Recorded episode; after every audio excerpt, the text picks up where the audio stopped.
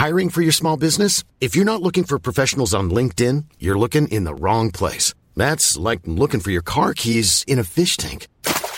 LinkedIn helps you hire professionals you can't find anywhere else, even those who aren't actively searching for a new job but might be open to the perfect role. In a given month, over 70% of LinkedIn users don't even visit other leading job sites. So start looking in the right place. With LinkedIn, you can hire professionals like a professional. Post your free job on linkedin.com slash people today.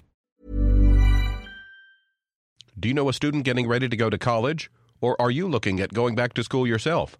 The Woodward Hines Education Foundation and the Get to College program help more Mississippians get to and through college to get certificates and degrees that lead to meaningful employment. They offer free college planning advice, including hands on FAFSA completion assistance through in person or virtual appointments. Visit gettocollege.org to learn more.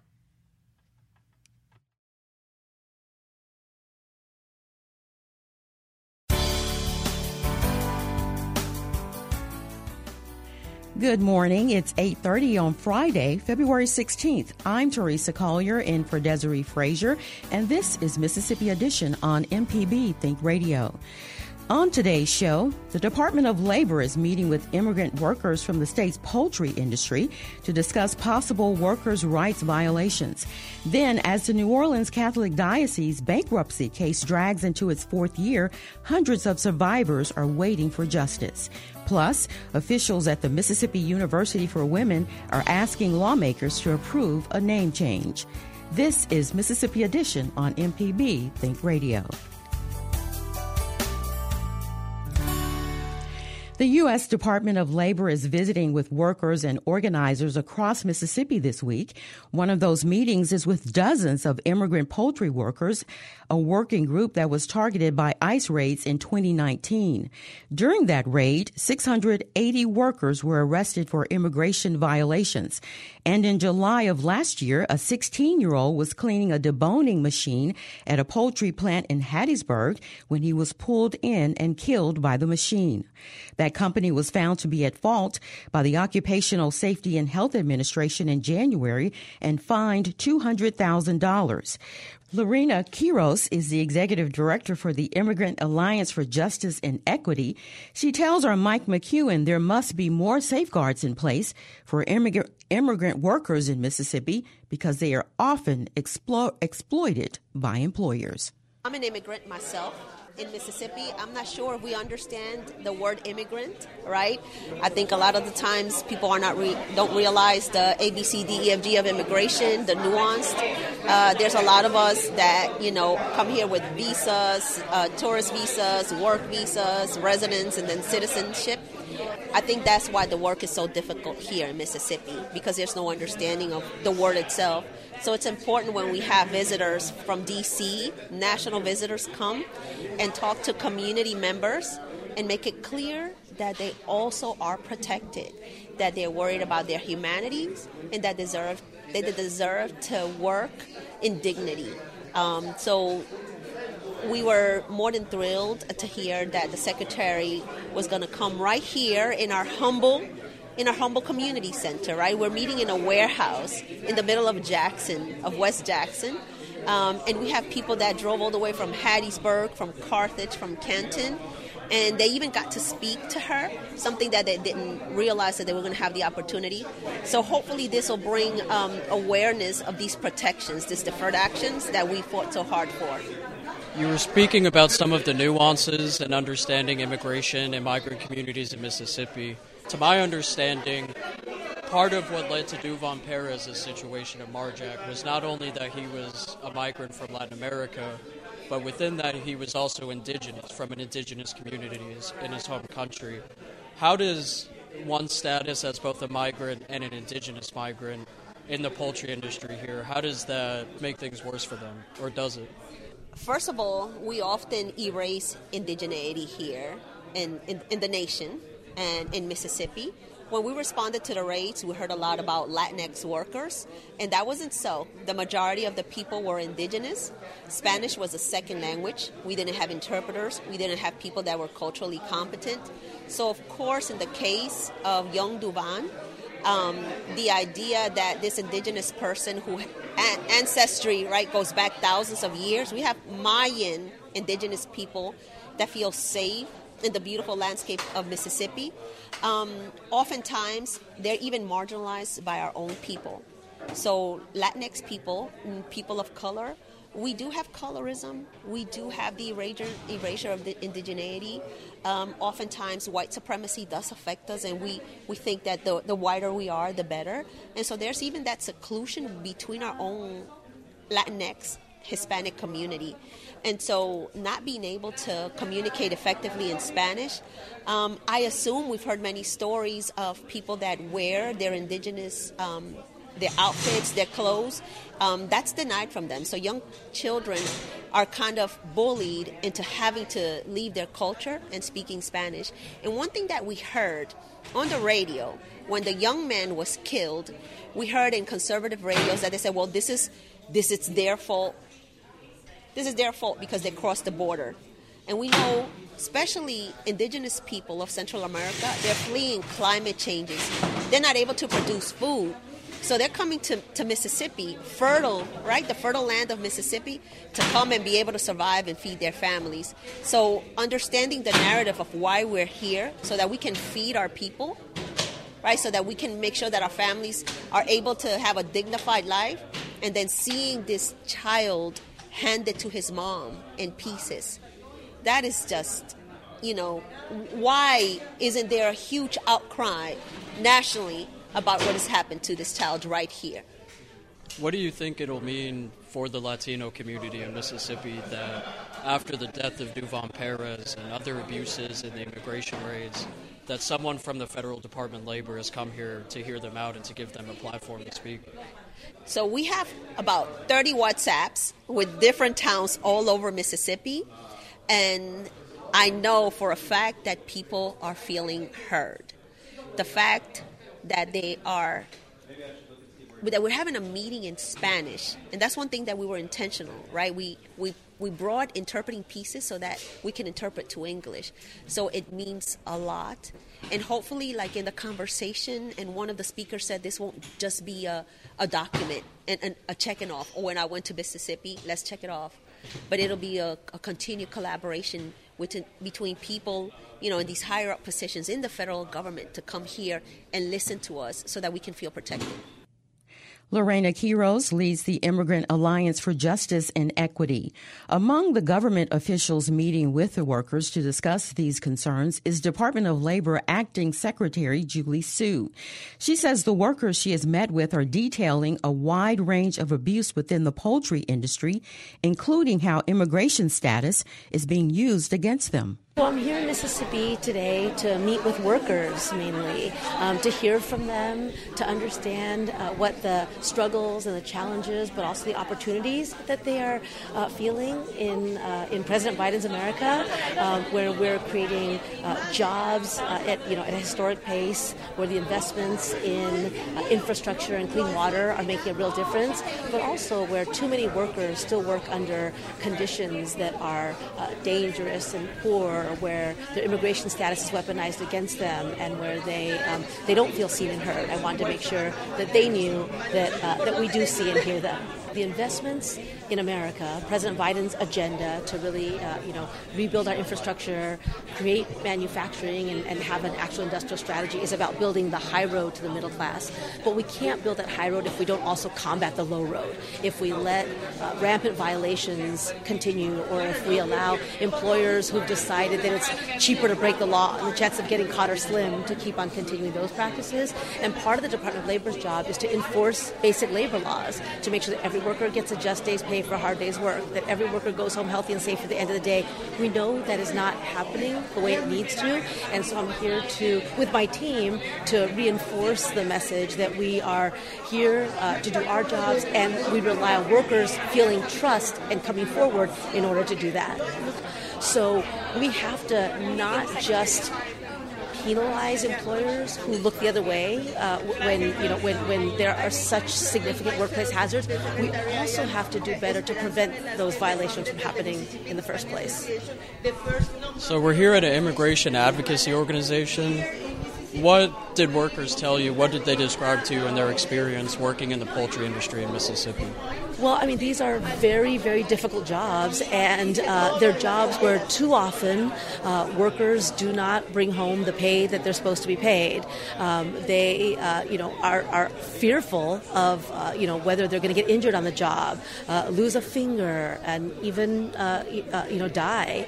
Um, and they are also feeling very much like their immigration status gets weaponized against them, and that builds uh, deep fear about coming forward. And uh, we know that we have to create an environment where workers, where workers can come forward to report what's happening in order for us to put a stop to these abuses. So immigration is a very hot topic, political topic in the in the country right now, especially in Congress. What are some ways, or how challenging is it to advocate for immigrant workers in these situations with that prevailing culture in mind? So, workers' rights uh, apply to all workers, regardless of immigration status, and that's a really important message. Uh, it makes sense uh, because it's a matter of basic humanity, uh, but it also makes sense because if we carve out whole groups of workers to not enjoy the protections of our laws, then we create an entire vulnerable workforce that is, you know, bad for communities, uh, bad for families, and also bad for our economy. And so, um, it's really important to repeat that all workers, uh, regardless of status, status enjoy the protections of our labor laws. Julie Su is acting secretary of the U.S. Department of Labor. Coming up as the New Orleans Catholic Archdiocese bankruptcy case drags into its fourth year, hundreds of survivors are waiting for justice. This is Mississippi Edition on MPB Think Radio. For Moments in Black History, we salute Ralph Boston born in Laurel, Mississippi in 1939 and passed away in April of 2023. Ralph Boston was an American track athlete who became the first person to break the 27 feet barrier in the long jump. He medaled in each of the Olympic Games he participated in Rome, Tokyo, and Mexico City. Ralph Boston was inducted into the USA Track and Field Hall of Fame and the U.S. Olympic and Paralympic Hall of Fame. This has been MPB's Moments in Black History. The Governor's Arts Awards, the Mississippi Arts Commission's annual recognition of the state's artistic and cultural heritage, will honor five creative Mississippians for their significant contributions to the arts. February 16th at 7:30 p.m. on MPB Television.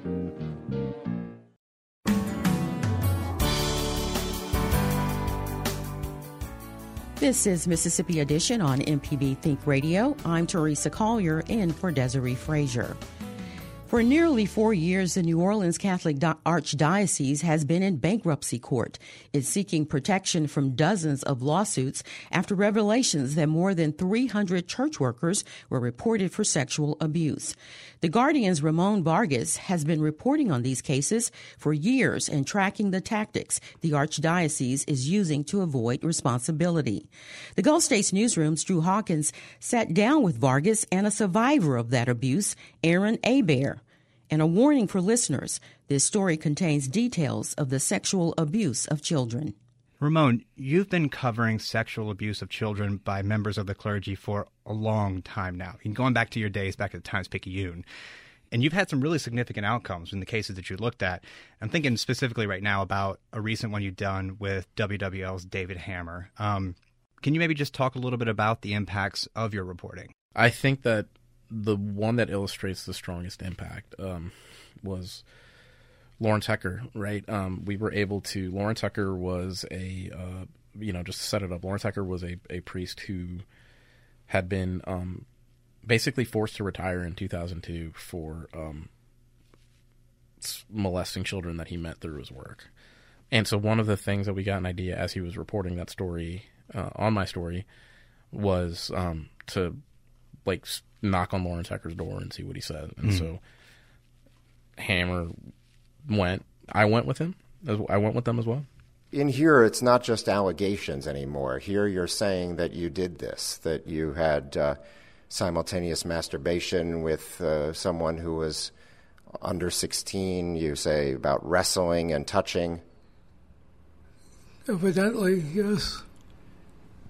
Do you remember these people that you describe here? You have the names are redacted, but you say that there were overtly sexual acts with this person, uh, but that person was 100% willing, and he was 15 to 17 years old, lived in St. Francis of Assisi Parish.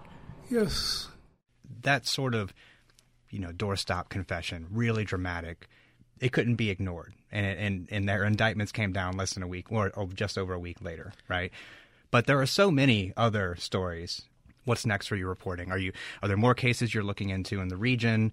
What's so frustrating about this is that like it takes such a long time to prepare and to like move you know you you move the the needle like an inch two inches and it takes you weeks to do it um did the culture of covering that stuff up like did it succeed to the point that everyone's going to get away with it or like is is can can there be like some consequences leveraged against people who knew and did nothing about it or who knew and um and actively worked against that person ever being held accountable. And i think that that's like the question some some of the reporting is going to reflect like what happens with that? Aaron turning to you for a little bit you're a survivor who's been really vocal about what happened to you. Can you tell us a little bit about your own experience and what it's like to be vocal in a place like Louisiana? And just a quick note here for listeners, if you're just joining us, we're going to get into some of the details here of Aaron's experiences of being sexually abused as a child. First off, let me uh, thank you for having me here today. I'm here as a number one as a victim survivor, and I'm also an advocate, a strong advocate for those who are abused by clergy members. And uh, I remember quite well what happened to me and the others that Father Hecker molested back in 1968 when I was an eighth grade student at St. Joseph in Gretna, Louisiana. I'll never forget Father Hecker on his knees looking up at me while he was groping me and groping my genitals. Father Hecker was a monster walking amongst us. My guilt that I carried and the cross that I carry is that all those years I didn't tell anybody anything is that he went on to other parishes and probably did other things to other children. Had I only only opened up my mouth and told somebody about it, maybe the authorities could have done something about it. Well, first of all, Aaron, thank you for sharing that with us. I know that wasn't easy. And you talk about feeling like a man on a mountain, yes. isolated, and how it was your own memory was repressed. Yes. Um, can you talk a little bit about how important it is to bring attention to these crimes, even if it's been decades in many cases? It, it has been, and, and you know, there's with with me coming out and remembering the things that I remember, and especially the friends that told me what happened to them, it just created a sense of having to accomplish getting the word out letting the people know, letting the, whoever would listen to me, you know, uh, take care because this man was still living amongst us. He was still walking amongst us. He was, you know, doing everything. You know, even the archdiocese gave him a 60 year uh, anniversary big party to celebrate his 60th year as a priest. And my mantra or my mission is to get the word out to all the parishioners within the Catholic Church to see and open up their eyes to what's going on around them. I've kind of given up on the Catholic faith altogether, but you know, I don't need an institution to tell me that the Lord above is my guard and savior, uh, and I don't need an institution to tell me that. That was the Gulf States Newsroom's Drew Hawkins talking with Aaron Abear and Guardian reporter Ramon Vargas about the sexual abuse scandal unfolding in the New Orleans Catholic Archdiocese. The Gulf States Newsroom is a partnership between Mississippi Public Broadcasting and public radio stations in Alabama and Louisiana. Coming up, officials at the Mississippi University for Women are asking lawmakers to approve a name change. This is Mississippi Edition on MPB Think Radio.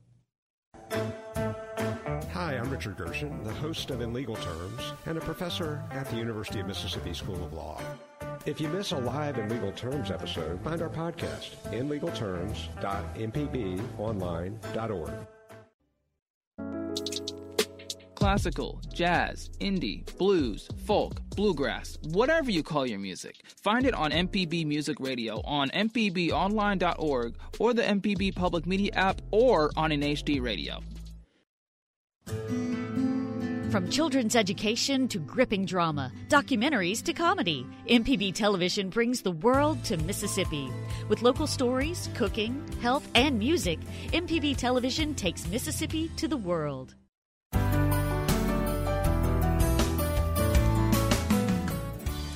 This is Mississippi Edition on MPB Think Radio. I'm Teresa Collier in for Desiree Frazier. Officials at the Mississippi University for Women, or the W, announced a new proposal for a name change this week.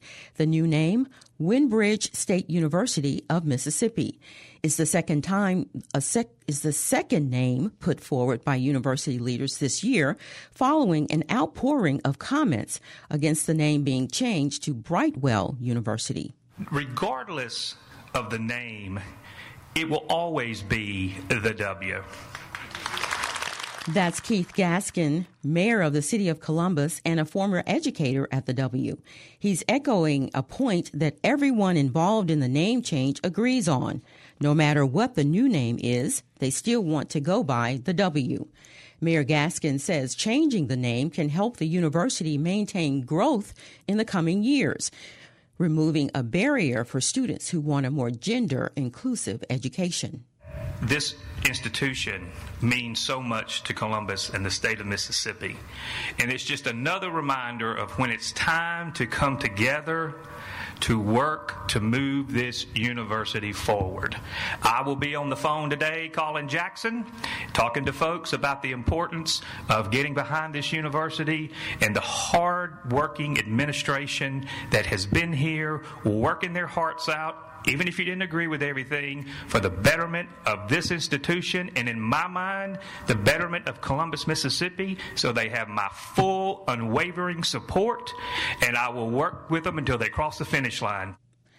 The Mississippi University for Women was founded in 1884 and was the first women's college in the nation. Because of that history, many students and alumni were averse to a name change that did not include reference to the university's legacy. University President Nora Miller says that history is important, but it's also time to better represent what the school offers today. We have expanded into a coeducational university offering undergraduate and graduate degrees in professional and liberal arts programs while maintaining our historic mission to promote women's education and leadership. We have been challenged by a name that does not represent our diverse student body. The for women in our name creates confusion and creates an unnecessary barrier for men and women seeking a coeducational experience. We began the process of seeking a more inclusive name for our university over 18 months ago. This past month, our very passionate alumni and friends reminded us that our identity as the W has both an enduring legacy and the flexibility to carry our institution into the future. By enshrining our commitment to the W in the law, we promise our community that graduates, past, present, and future, will remain united as W grads. The proposed legislation states that we will continue to be known as the W, but our new formal name will be Wynbridge State University of Mississippi. Wynbridge was a name submitted by alumni and faculty the first part of the name, Wyn, W Y N, is Old English for the letter W. And then the latter part, Bridge, connects the past to the future, connects our alumni to our students, and connects our campus to the community. I urge everyone who supports this name to contact your legislators and let them know you support legislation that allows us to remain as the W while having the formal name Wynbridge State University of Mississippi. This has been Mississippi Edition on MPB Think Radio.